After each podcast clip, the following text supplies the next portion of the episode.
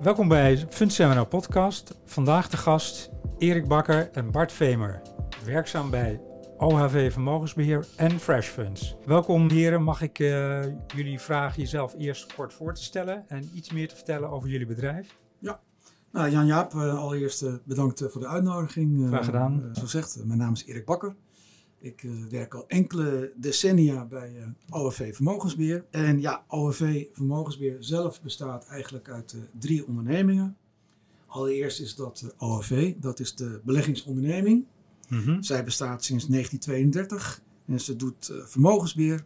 En we voeren transacties uit en dat doen we voor zowel particulieren als voor institutionele beleggers. Dan hebben we een dochteronderneming die een beleggingsinstelling is, met uh, beter bekend onder de merknaam Fresh Funds. Aha. Daar is Bart Vemer, algemeen directeur van. En vervolgens hebben we een MKB financieringsplatform, waar we een uh, meerderheidsaandeel in hebben, genaamd Voor de Groei. En ik wil het niet nog gecompliceerder maken, maar daar is Bart Vemer dan weer een van de oprichters. Aha, het wordt interessant, het wordt een leuk gesprek. Heren, de icebreaker van vandaag is, wat is het meest opvallende dat je ooit hebt meegemaakt als beleggingsprofessional? Wie kan ik het woord geven? Ja, die wil ik wel uh, beantwoorden, ja, ja, als het uh, mag. Zeker. Um, ja, we staan hier uh, vandaag met jou te praten in de aanloop naar het fundseminar, mm -hmm. waar we een presentatie gaan geven over het beleggen in MKB-leningen. Ja. Maar ja, tevens is het fundseminar natuurlijk ook een netwerk-event. En uh, de meest geslaagde netwerkevents die ik heb meegemaakt, en ik wil niet te corny laten zijn, is een netwerkevent waar ik dan uh, Bart Vemer uh, tegenkwam. Bart Vemer was toen net bezig met MKB Financieringsplatform voor de Groei. Ja. Ik die dan op dat event OFV vertegenwoordigde. Wij waren bezig met het aanvragen van een AIVD-vergunning bij de AFM. Met als doelstelling om private debt oplossingen ja. te gaan aanbieden aan onze relaties ja, we raakten met elkaar in gesprek. Eigenlijk vonden we elkaar in de gemeenschappelijke visie dat het beleggen in MKB-leningen uh, ja, alleen succesvol zou zijn als je het schaalbaar zou maken. Ja. En dat schaalbaar maken, ja, de oplossing van, naar ons idee was om dat te doen middels fondsen. Ja, dat gesprek wat we voerden is zo'n jaar of zes geleden. Mm -hmm. Ja, en inmiddels uh, staan we hier samen en uh, ja, hebben we twee MKB-leningenfondsen bereikt. We hebben mandaten van institutionele Mooi. beleggers in, in, niches van MKB-leningen. Dus ja, ik denk dat ik wel durf te stellen dat uh, dat netwerkevent uh, een goed resultaat ja. heeft uh, opgeleverd. De kracht van netwerken. Het onderwerp van vandaag en van jullie masterclass tijdens het Fund Seminar is het Dutch SME Fund hè, van Fresh Funds. Wat maakt dit fonds zo uniek in zijn soort en welke potentiële voordelen heeft dit voor investeerders? Bart, kan ik jou ja, het woord geven? Nee, dat kan, dat kan je zeker. En het is altijd goed om uh, Engelse termen te gebruiken, vandaar dat er ook SME staat. Wij praten over MKB, maar mm dat uh, is uiteindelijk hetzelfde. Waarom is dit een uniek fonds? En ik ben blij dat je de, de voorzet geeft. Uh, omdat het enig is in soort. Hè, ja. wat, wat Erik al aangaf, dit fonds, hier hebben we een AIVMD-vergunning voor. Mm -hmm. We zijn de enige in Nederland die zo'n vergunning heeft en kan beleggen in MKB-leningen. En waarom is dat zo van belang? Omdat het eigenlijk het is een nieuwe assetklasse. Ja. En altijd als er een nieuwe assetklasse is, gaat men kijken van wat voegt dat toe op het moment dat je dat in een portefeuille gaat doen. Nou, ja. uiteindelijk wat je ziet is dat de risico-rendementsverhouding op die manier verbetert. En dat zien we nu ook terug in de, de jaren dat we bezig zijn. Mm -hmm. Dit fonds heeft een heel stabiel rendement. Elke maand komt er zeg maar een heel klein beetje bij. Ja. Het zijn geen 20% per jaar, maar elke maand komt er een beetje bij. En juist dat stabiele rendement spreekt heel veel mensen ook aan. Wellicht goed om aan te geven, in eerste instantie toen wij startten met het fonds, dacht ik dat het juist om dat rendement ging, dat stabiele rendement. Ja. Maar wat blijkt, ik praat met heel veel beleggers en investeerders. En die vinden juist dat we ook met dit fonds, omdat we impact maken op het Nederlandse MKB, mm -hmm. het Nederlandse MKB echt helpen, vinden ze eigenlijk net zo belangrijk. Noem ik zeg maar de social performance. Aan ja. de ene kant heb je dus de echte performance, hè, de, het rendement. Maar aan de andere mm -hmm. kant het feit dat we het MKB op deze manier kunnen helpen. Ja, we genereren nieuwe banen en dergelijke. Ja, vindt men heel belangrijk. Dus juist die combinatie maakt het een uniek fonds. Mooi. Ik uh, ben heel benieuwd. Laten we daar zo verder over praten. Um, je zegt uniek fonds, ook het eerste verhandelbare fonds waarin uh, belegd kan worden door zowel particuliere als uh, institutionele partijen, uh, verzekeraars, vermogensbeheerders. Waarom hebben jullie gekozen voor deze combinatie? Je bedoelt de combinatie van aan de ene kant institutionele partijen en aan de andere kant particulieren. Ja. ja. de vraag is, hebben we daarvoor gekozen? Kijk, als belegger ben je altijd blij dat als je een propositie neerzet, dat zowel de institutionele markt daarop reageert als ook mhm. de particuliere markt. Maar dat moet je dan nog maar zien. Het is een ja, private debt en MKB-leningen is een illiquide belegging. En illiquide beleggingen zijn momenteel heel hot. Er wordt heel veel over gesproken. Klopt. Omdat het rendement net iets hoger is. En wat wij gedaan hebben, wij hebben deze illiquide assetklasse liquide gemaakt. Mhm. Bij ons kan je dus, heb je de voordelen, de rendementsvoordelen van een illiquide belegging. Maar je hebt ook de voordelen dat je er elke maand in en uit kan.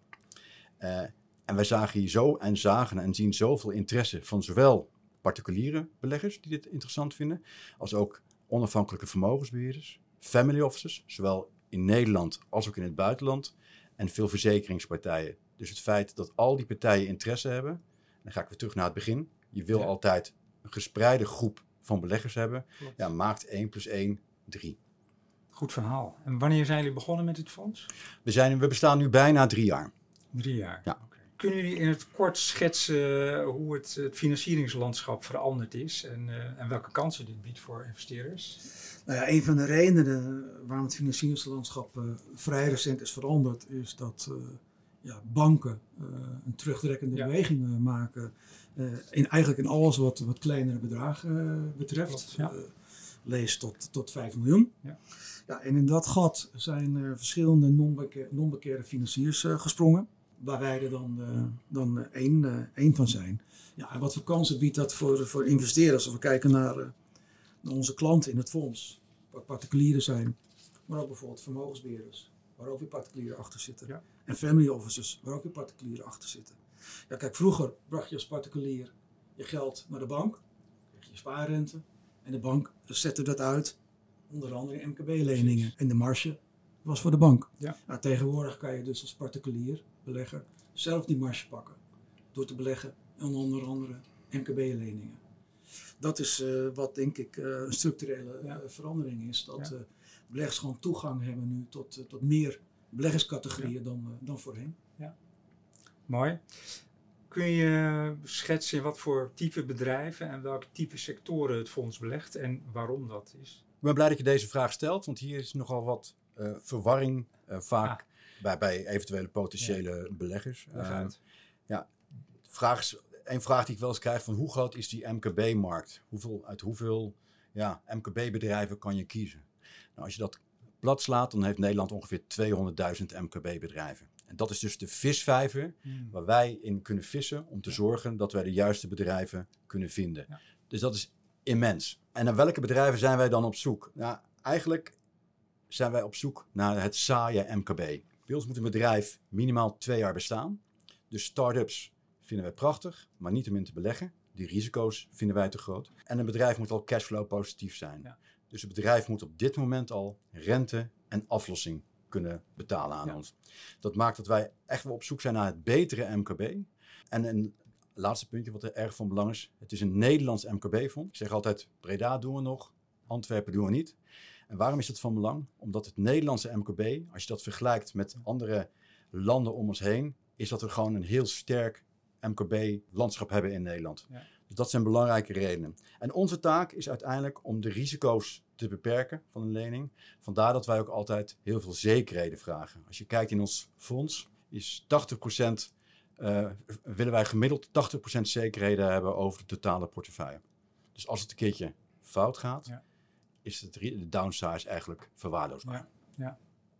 En kun je ook schetsen in welke, uh, welke sectoren jullie uh, graag beleggen? Ja, nou, in principe beleggen wij in alle mogelijke sectoren.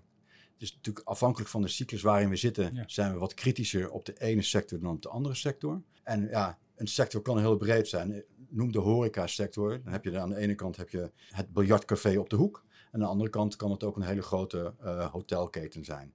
En ja, nogmaals, in elke sector zijn we ervan overtuigd dat je goed te financieren MKB-bedrijven hebben. Maar dat is onze taak om die eruit te filteren.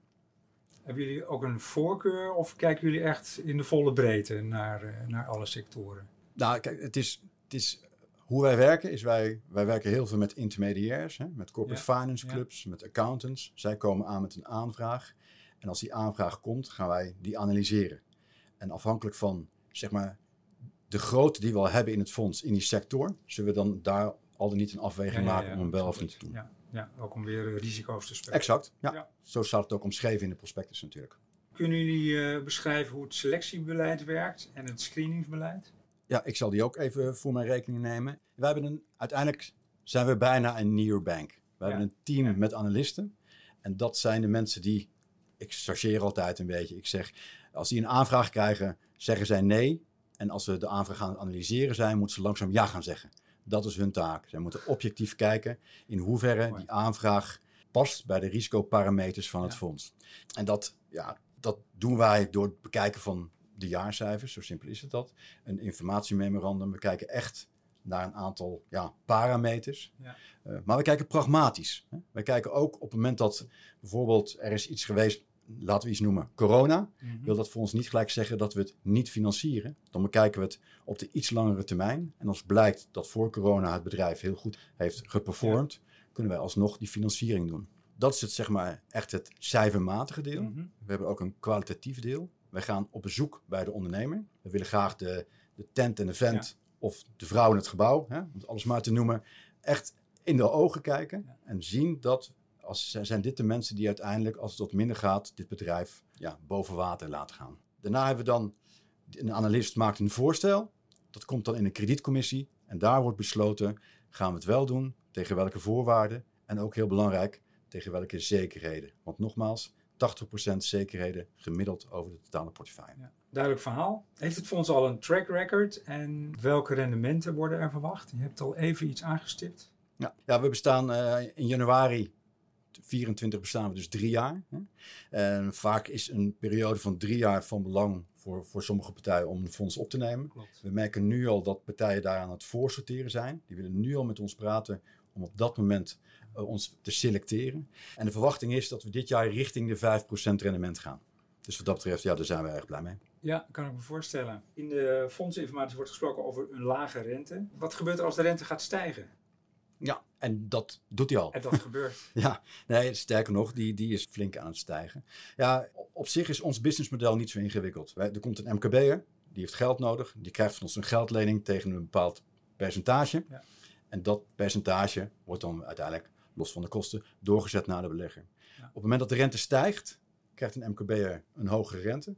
En dan ga je ook zien dat het ten goede komt aan de performance van het fonds. Dus een stijgende rente is uiteindelijk goed voor de beleggers in het fonds. Nou, duidelijk verhaal. Je, je noemde nog even, we werken bijna als een soort nearbank. Waarom maak je die vergelijking met nearbank? Nou ja, een, een nearbank, uh, omdat als je ziet, wij richten ons op, op de MKB-bedrijven die in de kern ook gefinancierd zouden kunnen worden door de bank, hè, qua risicoperspectief. Wij zijn alleen veel sneller dan een bank. Ja. Wij zijn maar met 10, 11 man, dus wij zijn uh, wat dat betreft sneller, pragmatischer. Ja, ja, en daar, daar maken wij het verschil. Helder verhaal. Laatste vraag. Wat is jullie belangrijkste boodschap hè? aan de doelgroep van FinSeminar? Zijn de zelfstandige vermogensbeheerders, vermogensplanners, kleine private banks. Wat is jullie, uh, jullie boodschap, Erik? Nou ja, dat uh, MKB-leningen kan je niet uh, terugvinden op de beurs. Dus door te beleggen in MKB-leningen creëer je een andere rendementsdrijver binnen je portefeuille. Ten tweede zijn MKB-leningen leningen zelf zijn per definitie natuurlijk illiquide. Ja. En voor de illiquiditeit word je gecompenseerd middels een extra premie, illiquiditeitspremie. MKB-leningen zijn ook best wel complex. Er komt best wel wat handwerk bij kijken. Zeker als je, zoals wij, verstrekt met onderpand. Ja. ja, voor die complexiteit word je als belegger ook beloond. hoe uitzicht dat? Nou, dat MKB-leningen gewoon een hoger rendement kennen dan zeg maar bedrijfsobligaties. Ja, en dat maakt per saldo dat je een uh, hoger rendement uh, krijgt tegen een gelijkblijvend of lager risico. En ja, tot slot, uh, als belegger ja, maak je ook impact, want je doet iets terug voor de Nederlandse economie. Je helpt MKB-bedrijven groeien. Je, je, helpt ermee banen creëren. En uiteindelijk is het Nederlandse MKB ja, toch de banenmotor van de Nederlandse economie. Ja, mooi gezegd. Mooie afsluiting. Hartelijk dank voor jullie komst. Ja, dank voor de uitnodiging. Oké, dankjewel. Graag gedaan. You've been listening to a Seminar podcast brought to you by Cognito Amsterdam. Thanks for listening.